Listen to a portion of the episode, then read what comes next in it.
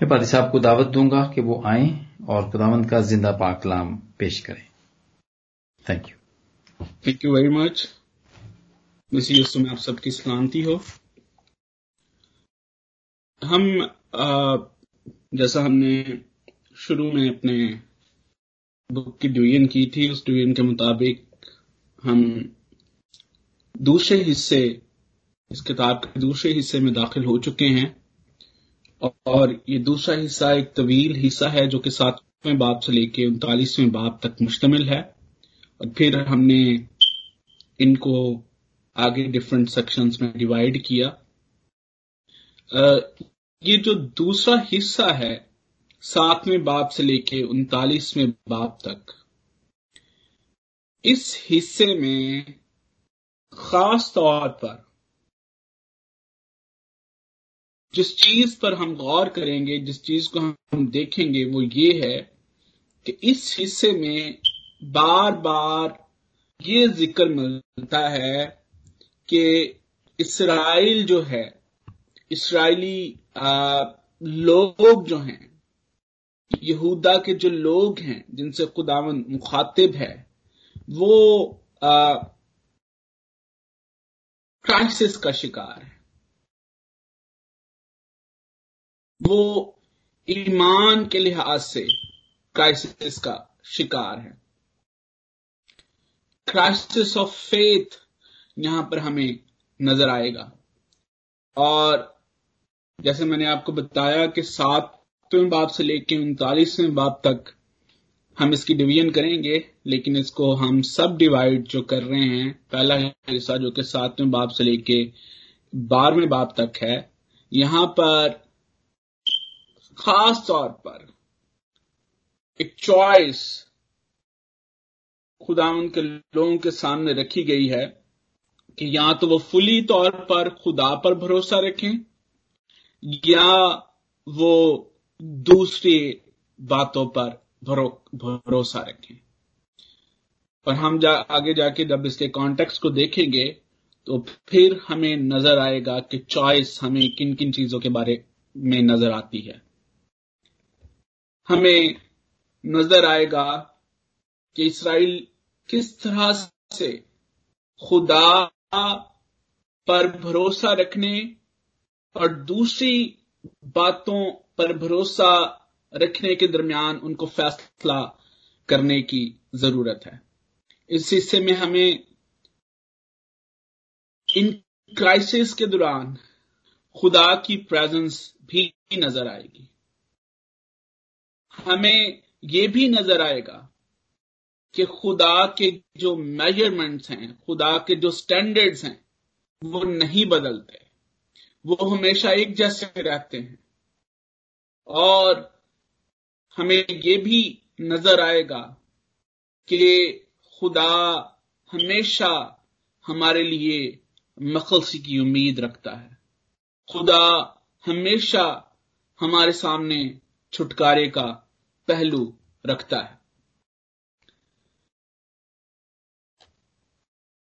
हमें इस बात को हमेशा याद रखना चाहिए कि जब हम खुदा पर ईमान रखते हैं, जब हम खुदा पर भरोसा रखते हैं तो अक्सर खुदा हमारे ईमान को टेस्ट भी करता है।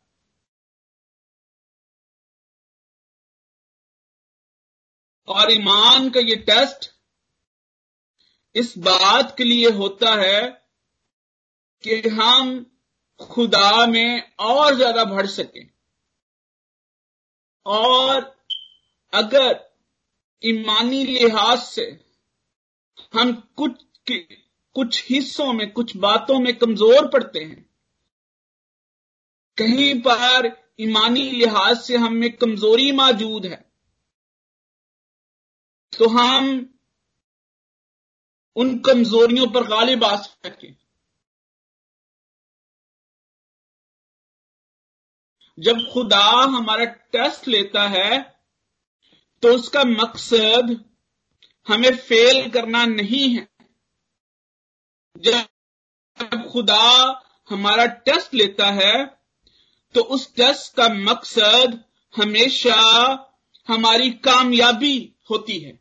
हमें इस हकीकत को हमेशा याद रखना चाहिए। और हमारे फेथ का जो टेस्ट है, ये हमेशा चैलेंजेस और क्राइसिस की वजह, की बदौलत होता है।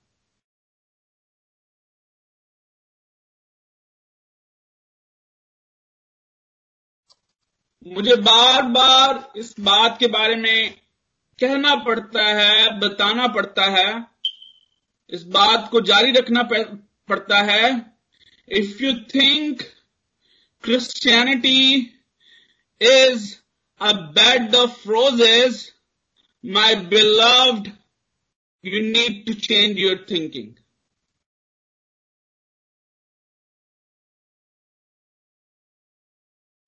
मसीहत हर रोज सलीब उठाने का नाम है।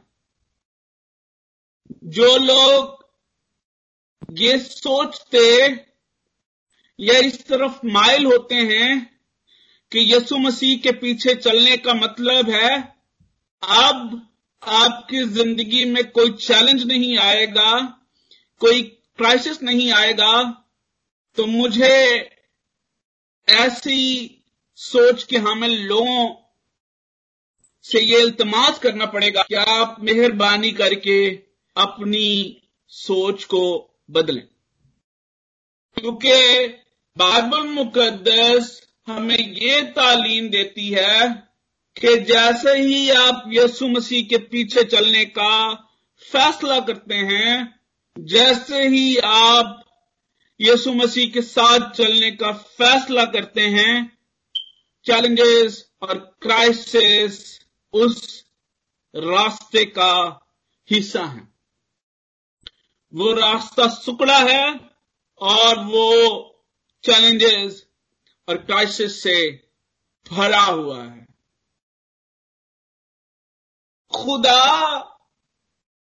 हमसे ये चाहता है, खुदा इसराइलियों से ये चाहता था कि हम उन चैलेंजेस और उन क्राइसिस के बीच में से थ्रू देम हम खुदा के फजल को देख सकें।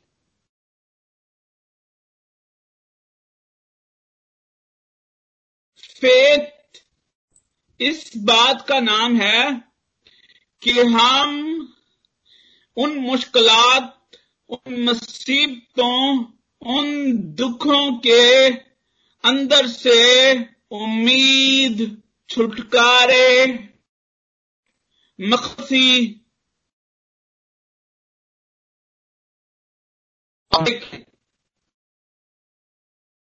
जब हम ये कहते हैं कि इसराइली क्राइसिस ऑफ़ फेथ का शिकार हैं। यहाँ पर प्रॉब्लम ये है कि इसराइली अपने चैलेंजेस की वजह से, अपने क्राइसिस की वजह से इतने डामाडोल हो चुके हैं कि वो उन क्राइसिस में से, उन चैलेंजेस में से खुदा की मोहब्बत को, खुदा के प्यार को, खुदा के वादों को खुदा के मंसूबों को देख नहीं पा रहे हैं।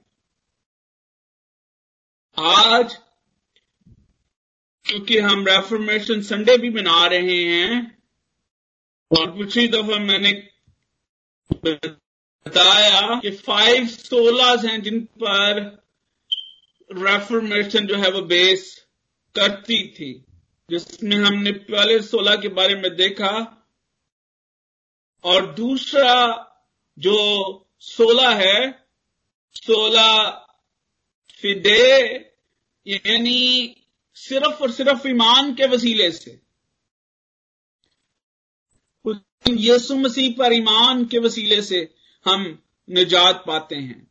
अब ये ईमान जिसका हम बार बार ज़िक्र करते हैं बार बार हम अपनी दुआओं में, अपनी बातों में अपने सरमन्स में कॉन्वर्सेशन में हम ईमान का बार बार ज़िक्र करते हैं।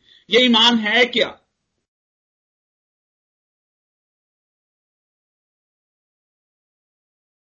मतलब क्या है?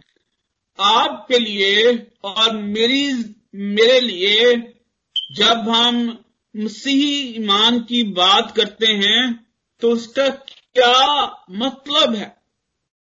ईमान की डेफिनेशन क्या है? बहुत सारी बातें मैं खानदान में भी इस बात का ज़िक्र कर रहा था कि हम अपनी रोज़मर्रा ज़िंदगी में बाइबल मुकदस के कुछ डॉक्ट्राइंस कुछ टॉपिक्स हम उनको इतना इस्तेमाल करते हैं और उनके बारहा इस्तेमाल की वजह से बार बार ज़िक्र की वजह से हम ये समझते हैं कि हम बिल्कुल लेकिन एक्चुअली वो हमारे लिए क्लीशे बने होते हैं। हमें, हम बार बार उनका इस्तेमाल तो करते हैं, लेकिन when it comes to actually explaining them जब आर्टिकुलेट करने की बात आती है कि हाँ भी, चंद हरफों में, चंद सत्रों में आप बताएँ कि क्या ये चीज़ है क्या? तो फिर शायद हमारे लिए अल्फाज या ख्याल कम पड़ते हैं कि हम इनके बारे में बात कर सके और ईमान जो है faith is one of them I think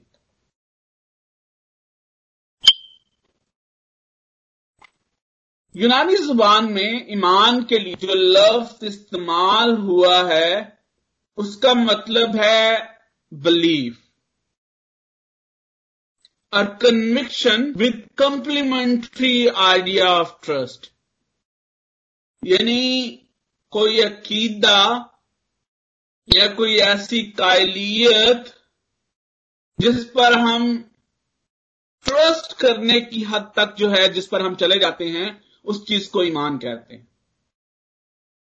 और इसकी सबसे खूबसूरत जो डेफिनेशन वो अबरानियों का खत हमारे सामने रखता है अबरानियों का खत, उसका ग्यारहवा बाप उसकी पहली आयत। Now faith is the assurance of things hope for the conviction of things not seen दो चीज़ें। Now faith is the assurance of things hope for उन चीज़ों की एश्योरेंस जिनकी हम उम्मीद करते हैं।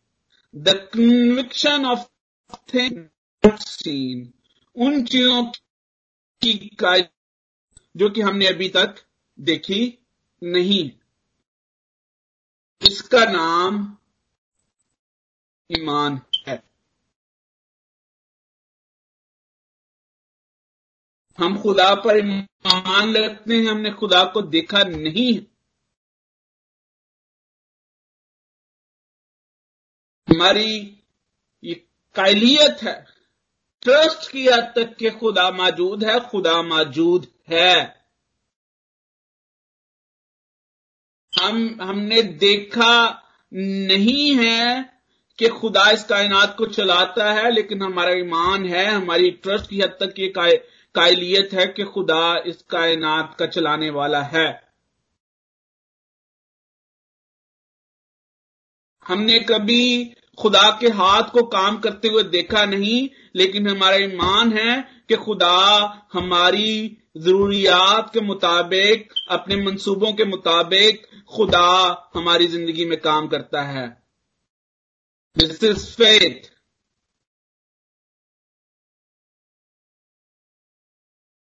और डॉन स्टूअर्ट की एक फे, फेथ की एक डेफिनेशन है ये मुझे बड़ी पसंद है बेशक मैं बाकी चीज़ों पर लेकिन ये ये ये डेफिनेशन बड़ी सिंपल और बड़ी अच्छी है। फेथ में be defined as trust it consist of putting our trust in the promise of God जब हम खुदा के वादों पर और खुदा के मंसूबों पर इस हद तक भरोसा करते हैं कि वो बिल्कुल ठीक और दुरुस्त है, इस चीज़ का नाम ईमान है। Let me tell you something more about faith faith has two parts remember faith has two parts belief जहाँ से ईमान आता है। अकीदा जैसे अभी हमने रसूलों का अकीदा पढ़ा, अपोस्टल क्रीड, इसका हर एक एक एक एक लफ्ज, एक अकीदा है। मैं ईमान रखता हूँ, खुदा कादर मुतलिक, बाप पर। दिस इज़ वन अकीदा वन डॉक्ट्राइन और उसके इकलौते बेटे हमारे खुदामंद यसु मसीह पर। Another doctrine the second doctrine second अकीदा। मैं ईमान रखता हूँ पाक क्लिस्टिया पर। अनदर डॉक्ट्राइन मैं ईमान रखता हूँ रूल कुद्स पर। Another doctrine these are beliefs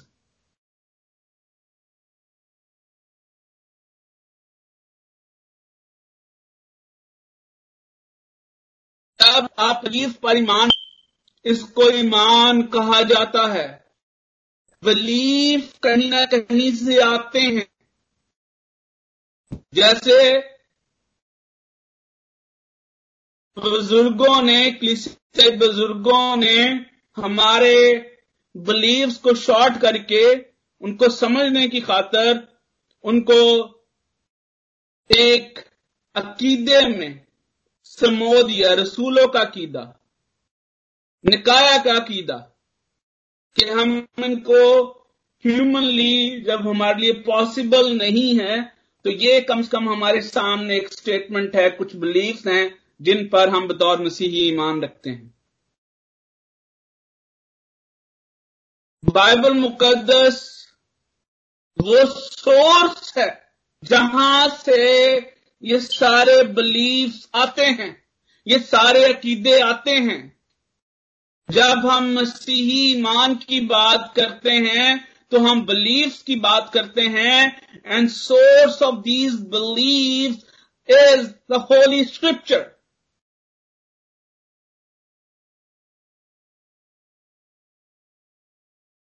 अब हम जिस दौर में रहते हैं वी आर ब्लेस्ड हम पढ़े लिखे लोग हैं। हम बाइबल पढ़ना, उसको समझना जानते हैं। वी हैव अदर सोर्सेस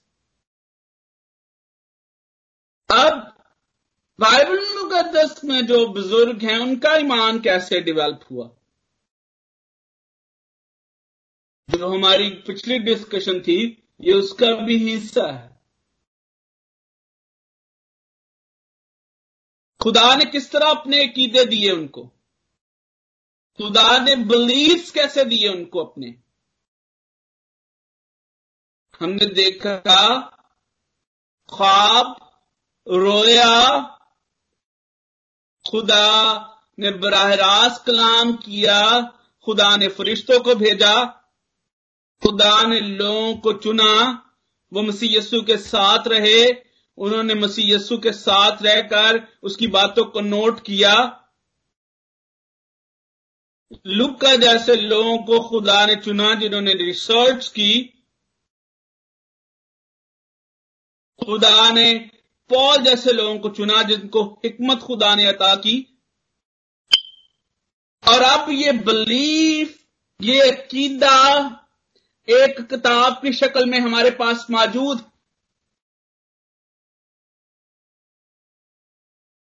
और अब हम इसको खोलते हैं, इसको पढ़ते हैं और हर रोज ना सिर्फ़ अपने ईमान को ताज़ा करते हैं, बल्कि अपने ईमान में बढ़ते भी हैं।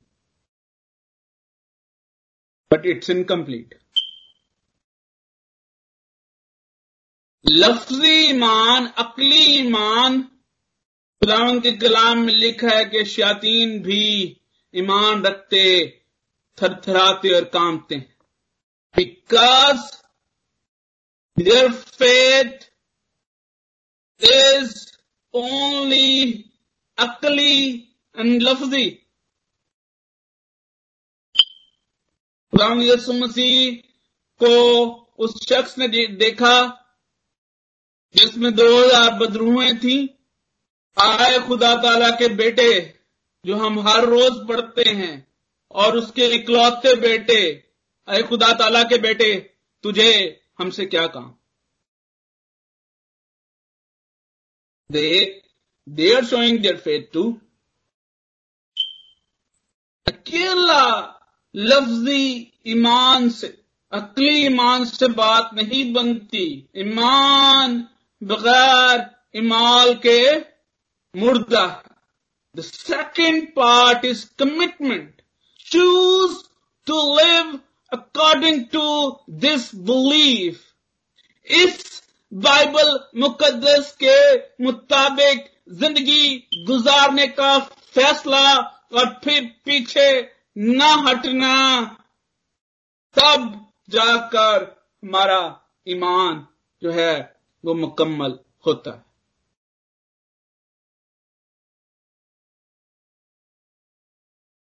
इसराइली प्रॉब्लम ये है they are not lacking in, in their beliefs, they are also lacking in commitment.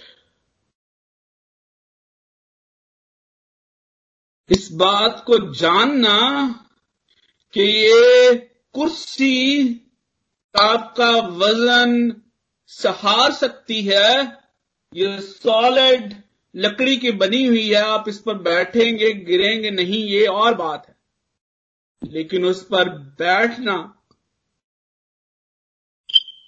एक और हकीकत है।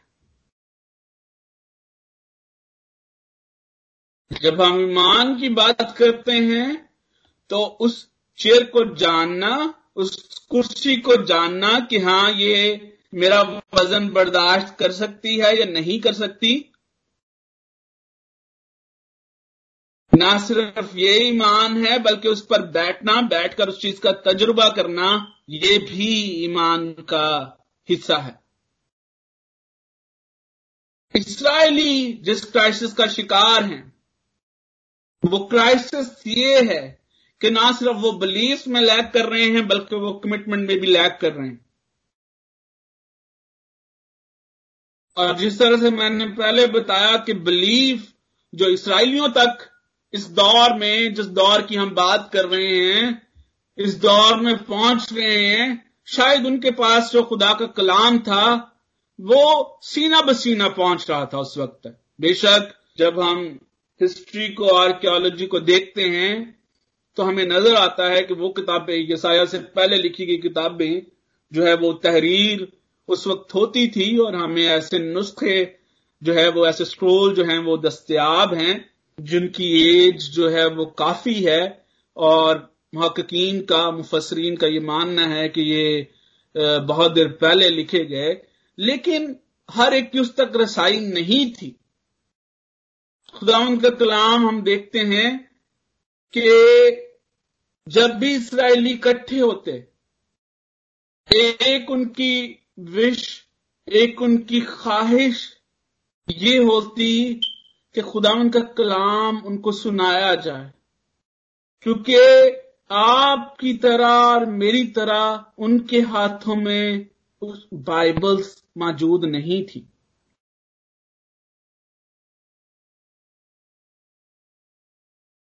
जो कुछ जैसे जैसे उन तक पहुँचता था, वो उनके ईमान का हिस्सा बनता और वो उसकी प्रैक्टिस करते। सवाल जो कि मेरा आपसे है, वो ये है कि आज के दौर में आज के ईमानदार को ईमान से लिहाज ईमान के लिहाज से अगर क्राइसिस का सामना करना पड़ता है तो उसकी क्या वजह?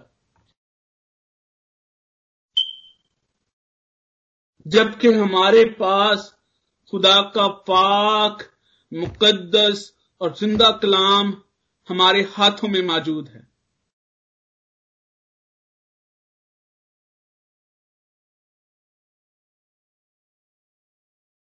एक दफ़ा आ, मेरे वालद एक गाँव में खिदमत करते थे और वहाँ पर चर्च के बाद लोग बैठे हुए थे आ, आम ये रूटीन होती है कि पैरिश जो है कांग्रेगे एल्डर्स जो हैं कमेटी जो है, वो पादरी साहब के घर में आती है। वहाँ पर बैठते हैं, वहाँ पर वो दूसरे अमूर भी सर अंजाम देते हैं। और वहाँ पर एक बड़ी ही एक बहस चल रही थी कि नसीहत हकीकत पर क्यों मबनी है? और बाकी जो मजाहब हैं, खासतौर पर इस्लाम जो है, वो कहानियों पर क्यों जो है इतफा करता है। वहाँ पर एक बुज़ुर्ग एल्डर साहब थे जो कि इतने पढ़े लिखे भी नहीं थे। उन्होंने बड़ी खूबसूरत बात की मुझे आज तक याद है।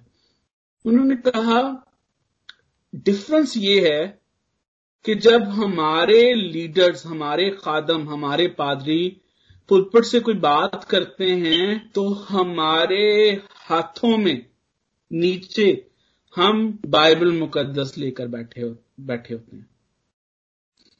हमें हवाला सुनाया जाता है, हवाला दिया जाता है, हम फ़ौरन निकालते हैं चेक करते हैं कि ये जो बात हो रही है, क्या ये इसी तरह से है? लेकिन ऐसी प्रिवलेज इस्लाम में मौजूद नहीं। जिनको कुरान को हाथ लगाने से पहले ही कितनी दफ़ा सोचना पड़ता है। प्रॉब्लम ये है आज के ईमान के क्राइसिस का कि हम इस कलाम को हाथ लगाना पसंद नहीं करते हम सुनी सुनाई बातों पर इतफा करने वाले लोग बन चुके हैं जिनने लाया गली ਉਹਦੇ पीछे चली ये हमारी ईमानी हालत है सातवें बाप को जब हम देखेंगे, यहाँ पर हम देखेंगे कि God is making a call for faith खुदा बादशाह को फिर भी ये मौका दे रहा है कि वो खुदा पर ईमान रखे। A word of encouragement from God हमें पहली नौ आयात में नज़र आएगा। ना सिर्फ़ वर्ड ऑफ़ इनकरेजमेंट है कॉल फॉर फेथ नज़र आएगी, हमें वहाँ पर खुदा की मौजूदगी भी नज़र आएगी। और फिर वर्ड ऑफ़ इनकरेजमेंट के बावजूद, खुदा के मौजूद होने के बावजूद क्राइसिस स्टार्ट होता है, जब उस कॉल को मिसअंडरस्टैंड किया जाता है, और फिर हम मुश्किलात का शिकार होते हैं। अगले जितने भी हम अब पढ़ेंगे बीसवें बाईसवें बाप तक तेईसवें चौबीसवें बाप तक हमें बार बार नेशंस का ज़िक्र मिलेगा। We need to learn about them it's very important if you want to understand the crisis of faith in the life of Israelites, you need to know that context. It's gonna solve many problems when you read the Bible. यहाँ पर जब हम सातवें बाप को पढ़ते हैं तो यहाँ पर सातवें बाप के आगाज़ में ही हमें कुछ जो है वो नेशंस का ज़िक्र मिलता है। We already know about Ahaz. हमने देखा, पहले बाब में भी, उसके बाद में भी हमने देखा। खास तौर पर जो इस सातवें बाब में यहाँ पर जिन नेशंस का ज़िक्र है, उसमें तीन नेशंस खास तौर पर हमारे सामने हैं। सीरिया का यहाँ पर ज़िक्र है, यहाँ पर सीरिया का ज़िक्र है, और यहाँ पर इसराइल और जूडा का ज़िक्र है। इसराइल और यरूशलेम का ज़िक्र है। If you want to understand it more deeply I want show you अगर आपको मेरी स्क्रीन जो है आप देख सकते हैं मेरी स्क्रीन पे आ, मैं आपको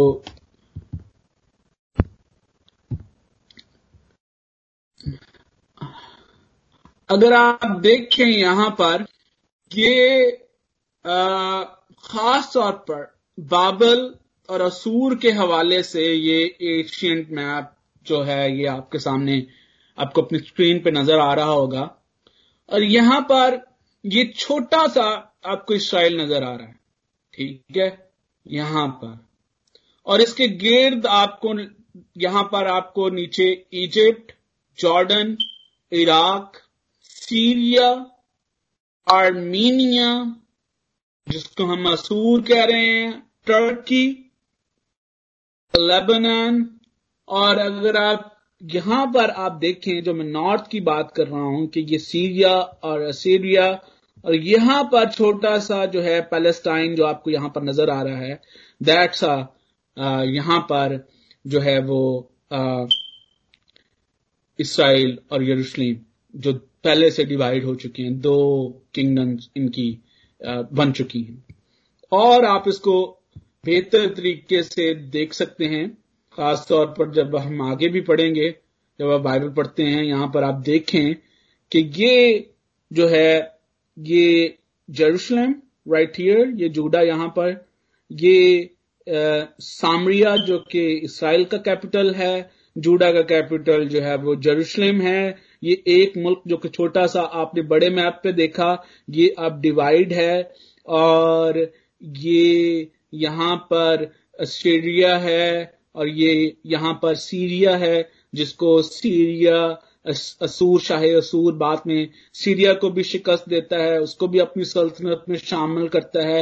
And that's about the captivity कि किस तरह से पहले असूर जो है, वो चढ़ाई करता है यरूशलेम पर और वो यहाँ से इसराइलियों को कैद करते हैं और इनको डिफरेंट पार्ट्स में जाके जो है वो बसाते हैं। वो विल टॉक अबाउट इट ये क्या हमत अमली थी क्या इसका और खुदा इसको किस तरह से इस्तेमाल करता है।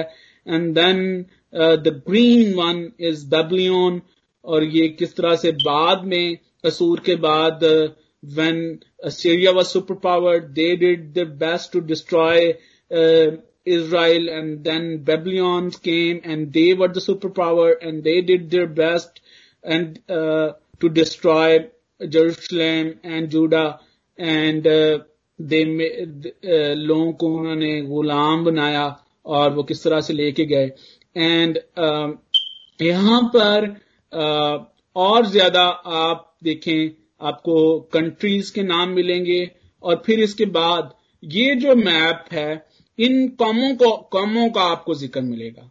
अमूनी, अदूमी, मुआबी आर्मीनियंस, ये सारे आके, आगे जाके आप इनके बारे में खुदा किस तरह से, ये सारे इसराइल के इर्द गिर्द बसे हुए थे, उनमें दरमियान में छोटा सा इसराइल, और ये किस तरह से खुदा इन नेशंस को इस्तेमाल करता है, खुदा किस तरह से अपने मंसूबे इनके वसीले से तकमील देता है। हम इनको आगे जाके देखेंगे। सीरिया, जो है वो इसराइल के जूडा के आपको याद होगा, आप इस बात को याद रखें कि इसराइली यसाया जो है वो जूडा, क्योंकि दो किंगडम डिवाइड हो चुकी थी, इसराइल और जूडा जूडा दो कबीले थे और इसराइल दस कबीलों पर मुश्तमिल थी और यसाया की जो नबूत थी वो जूडा के लिए थी। वो यरूशलेम के लिए थी।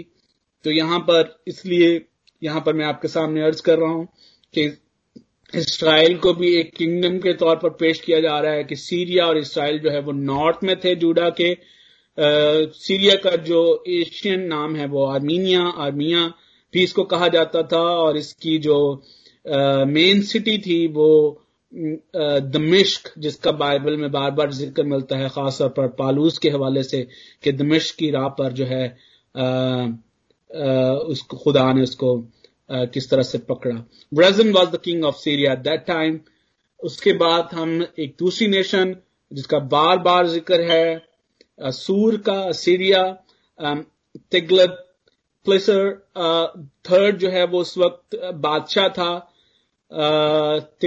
तिगलत जिसको उर्दू में तिगलत प्लासर भी जिसके लिए उर्दू बाइबल लफ्ज इस्तेमाल करती है।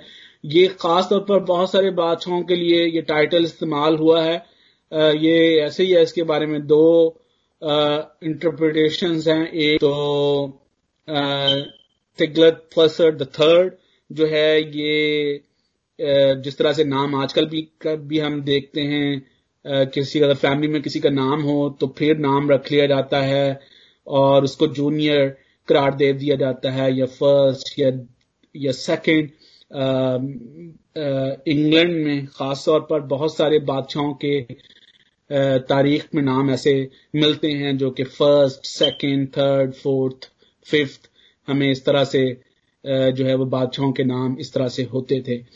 और यहाँ पर जो है वो ये जो खास तौर पर इस वक्त हम जिस इरा की बात कर रहे हैं, ये तिगलत प्लेसर थर्ड जो है ये इस पर हुक्मरान था सूर्य and he was a very cruel king he has a dream of overcome every nation जो कि उसके इर्द गिर्द थी उसका, उसकी ये कोशिश थी कि उन पर जो है वो कब्जा किया जाए। एंड ये बादशाहों का पैशन हुआ करता था उस जमाने में। We know we know the passion of Alexander the great कि उसका भी एक ख्वाब था कि पूरी दुनिया पर उसकी हुकूमत हो। और ये आम तौर पर उस वक्त बादशाहों का एक आम ख्वाब होता था कि वो पूरी दुनिया उस वक्त की दुनिया जो कि उन, उन्हें मुसर होती थी कि वो उस पर जो है वो कब्जा कर सके।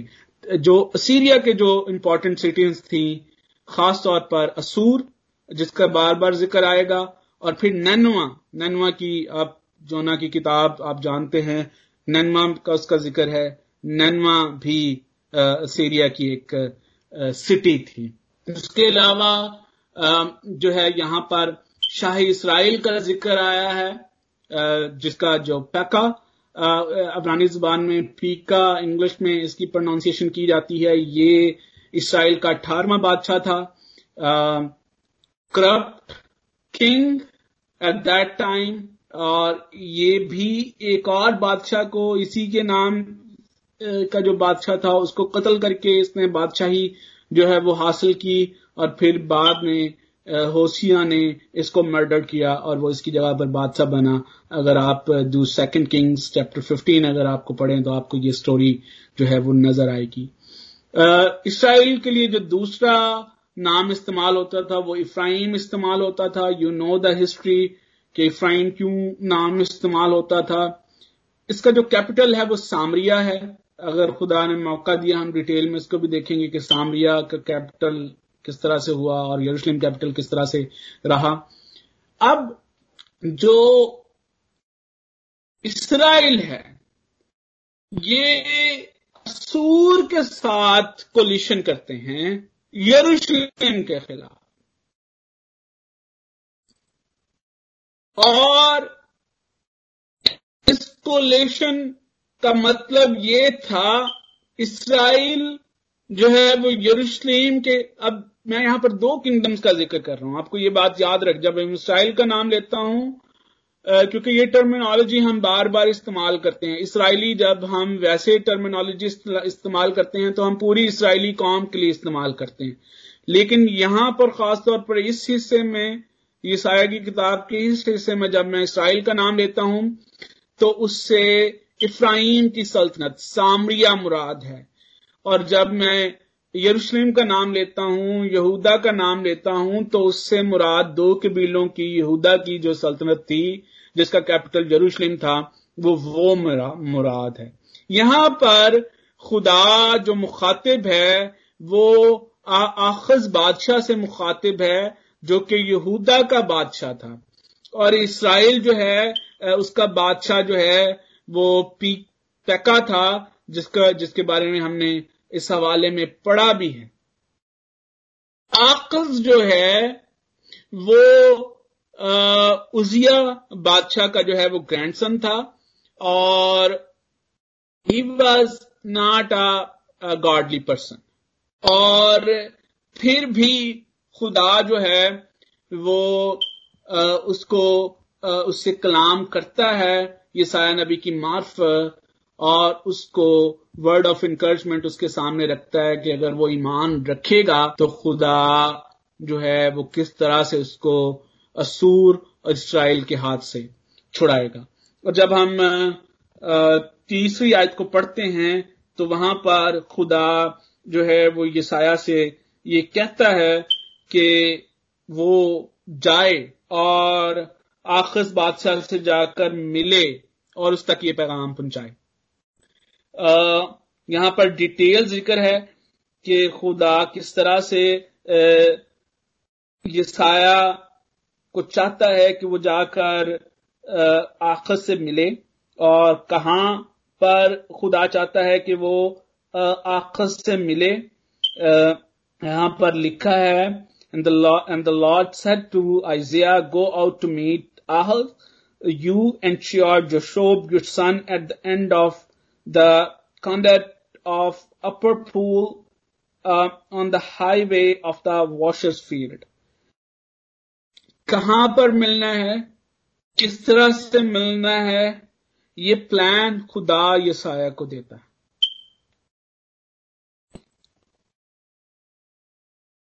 आ, पानी बहुत अहम था उस जमाने में और यरूशलेम एक ऐसी, ये ऐसी जगह थी, एक ऐसी सिटी थी, जहाँ पर जो पानी है, वो खोद कर निकाला जाता था। और यहाँ पर पानी बकसरत मौजूद था। खुदा यसाया को आखिर से जब मिलने के लिए कहता है तो वो एक पानी के चश्मे के पास उसको मिलने के लिए कहता है।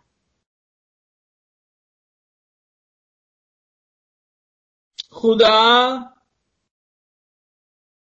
अपना प्लान आखिर तक पहुँचाने की कोशिश यहाँ पर कर रहा है। हम इसको बेहतर तौर पर जब आगे चलेंगे, हम जानेंगे कि खुदा किस तरह से यरूशलेम को इस बड़े कोलेशन से बचाना चाहता है। असूर बहुत बड़ी सल्तनत थी, बड़ी पुरानी सल्तनत थी। मसोपतामिया के जमाने तक इसकी रूट्स जाती हैं। एंड मिस्र के बाद असूर का बड़ी देर तक भोलबाला रहा। पहले मिस्र सुपर पावर थी, उसके बाद असूर ने टेक ओवर किया और बहुत देर तक असूरी छाए रहे। अब खुदा आकस बतौर बादशाह, बतौर सिपा सलार इस बात को जानता है कि it's not possible for them to resist that kind of power पर खुद इसराइली भी उनसे कई गुना ज़्यादा इनफरादी तौर पर वो उनसे कई ज़्यादा ताकतवर हैं।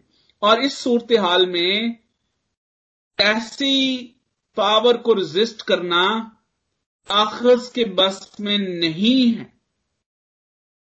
और यहाँ पर खुदा आखस को यह पैगाम देता है कि उसे खुदा पर भरोसा और ईमान रखने की ज़रूरत है।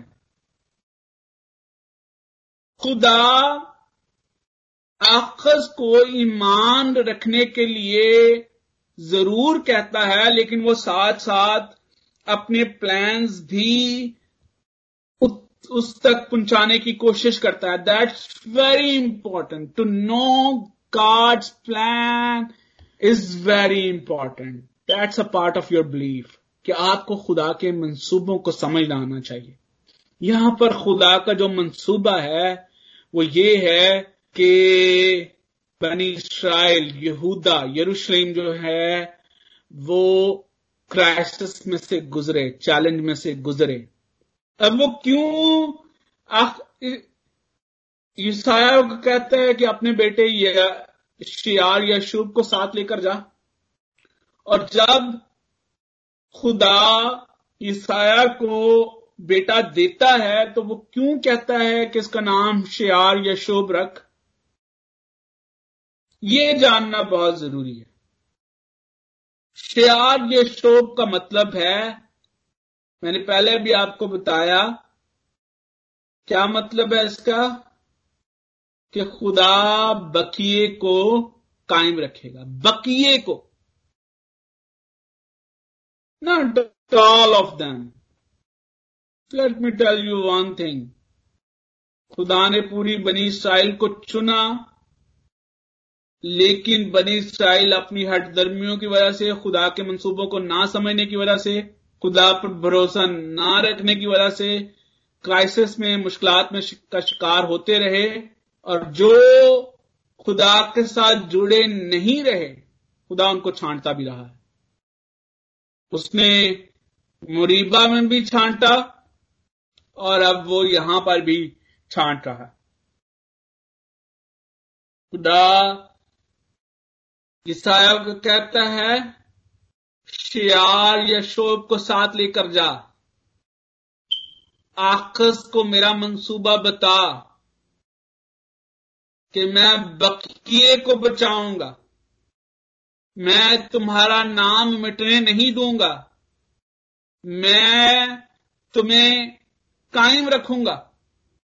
और यहाँ पर खास तौर पर जो बात काबिल गौर है, वो जब आप इंग्लिश बाइबल पढ़ते हैं, मैं खास तौर पर आपकी तो जो इस तरफ़ दिलाना चाहूँगा कि जब आप इंग्लिश बाइबल पढ़ें तो तीसरी आयत जो है, आप अगर इसको गौर से देखें तो आपको क्या डिफरेंट नज़र आता है? कोई मुझे बताएगा? अगर किसी के पास खुदामन का कलाम मौजूद है, आप अगर ईएसवी बाइबल है या केजीवी आपके पास है तो आपको क्या डिफरेंट नज़र आ रहा है यहाँ पर? एंड द लॉर्ड जो लॉर्ड यहाँ पर वर्ड इस्तेमाल हुआ है, ये कैसे इस्तेमाल हुआ है? इट्स ऑल कैपिटल सारे कैपिटल वर्ड्स हैं। और जब आप बाइबल मुकदस को पढ़ते हैं तो जब लॉर्ड का वर्ड इस्तेमाल होता है तो हर जगह पर ये कैपिटल वर्ड इस्तेमाल नहीं होते। पूरे के पूरे चार L O R D capital इस्तेमाल नहीं होते। जब हम बाइबल मुकदस को पढ़ते हैं, हमें याद रखने की ज़रूरत है। लफ्स लॉर्ड जो है, वो इस्तेमाल हुआ है खुदा के कलाम में बार बार जब जब आप लफ्स लॉर्ड का इस्तेमाल करते हैं, इसके बारे में पढ़ते हैं यू नीड टू नो लफ्स लॉर्ड जो है वो एक उसका इस्तेमाल जो है वो हमें इस तरह से मिलता है कि स्मॉल जो अल्फाबेट्स हैं small alphabet L O R D इसका इस्तेमाल भी हमें आ, मिलता है। खास तौर पर जब आप जेनेसिस चैप्टर 18 वर्स 12 पढ़े मेरे पास ज़्यादा टाइम नहीं है मैं अब हवालों पे नहीं जाऊँगा। लॉर्ड का जो लफ्सी मतलब है, वो है हिब्रू जो वर्ड है, ये है अदून, और इसका जो लफ्सी मतलब है, वो है मास्टर और यहाँ पर जेनेसिस चैप्टर 18 वर्स 12 यहाँ पर सारा ये वर्ड इस्तेमाल करती है इब्राहिम के लिए. अदून का मतलब है मास्टर जब लॉर्ड जो है, वो बगैर किसी कैपिटलाइजेशन के स्मॉल अल्फाबेट्स के साथ इस्तेमाल होता है। इसका सिर्फ़ और सिर्फ़ मतलब मास्टर है और ये हमेशा ह्यूमन जब इसको ऑलवेज रेफर टू मैन ये कभी भी खुदा के लिए इस्तेमाल नहीं हुआ। इसीलिए हम लॉर्ड का लफ्ज सुनते भी हैं, इस्तेमाल भी होता है, आजकल के दौर में भी इस्तेमाल होता है। लेकिन जब वर्ड लॉर्ड में फ़र्स्ट जो वर्ड है एल जो है वो कैपिटल इस्तेमाल हुआ हो। अब अपने बच्चों को भी बताएँ ये चीज़। चार वर्ड्स लेकिन सिर्फ़ एल कैपिटल है।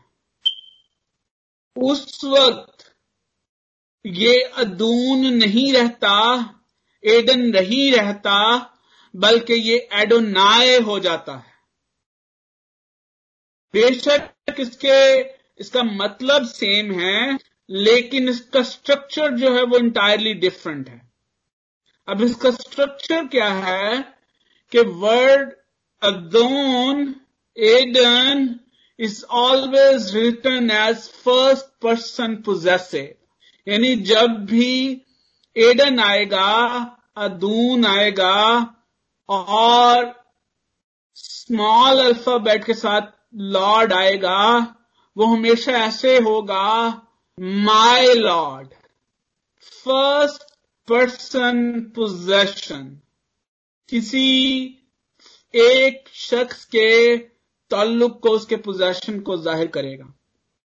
लेकिन अदून का एडन का जो प्लूरल है, उसका मतलब है एडोनीन और इसका मतलब बनता है लॉर्ड्स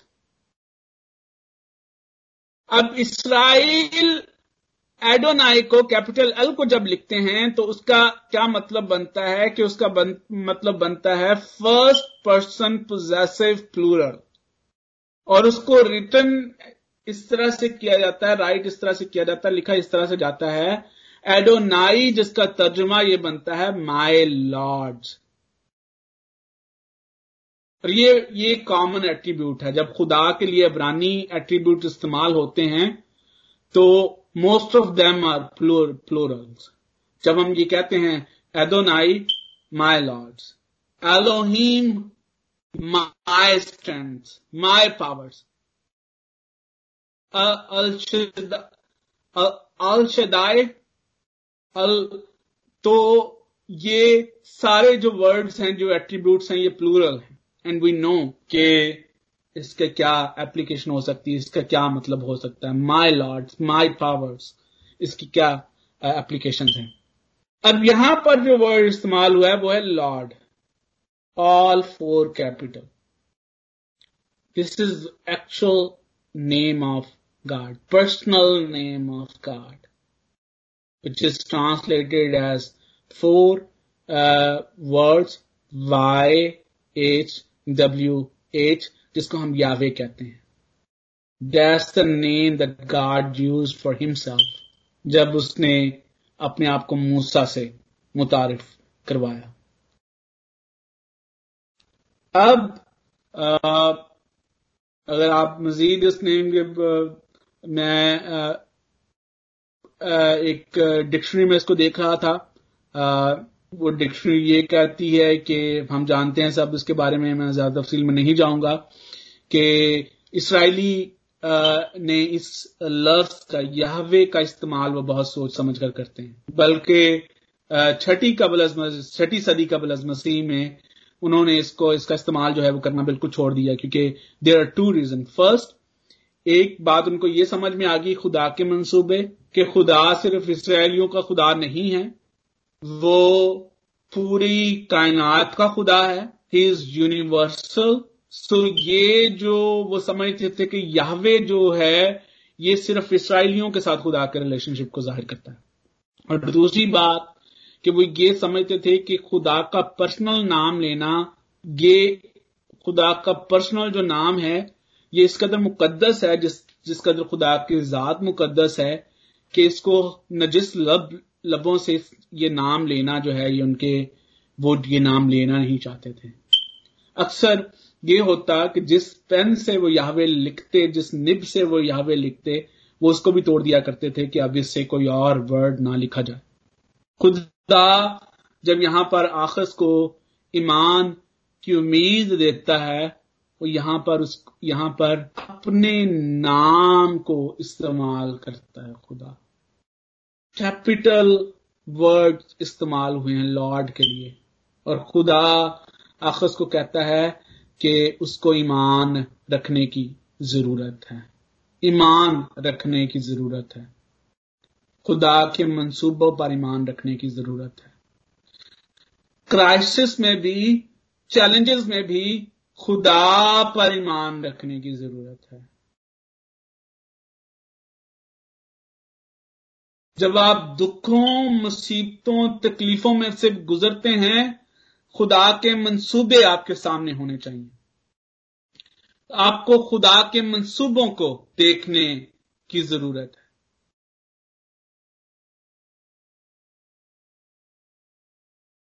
डोंट थिंक कि चैलेंजेस या क्राइसिस ईमानदार की या चुने हुए लोगों की ज़िंदगी का हिस्सा नहीं है।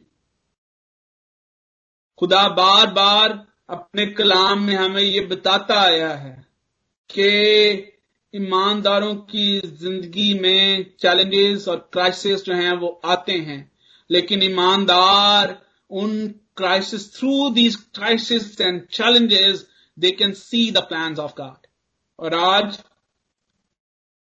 का कलाम हमारे लिए भी ये चुनौती है how many times we are able to see through our crisis, our challenges, कि हम खुदा के प्लान्स को देख सकें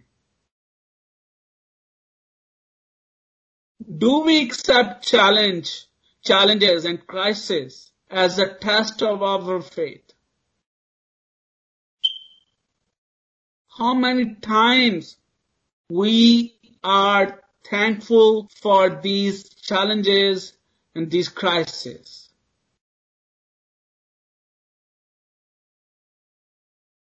खुदा अपने ईमानदार लोगों का टेस्ट लेता है, उसको दूसरों से कोई गर्ज नहीं है। खुदा इस कलाम के वसीले से अब सबको बरकत अदा करे। आमीन।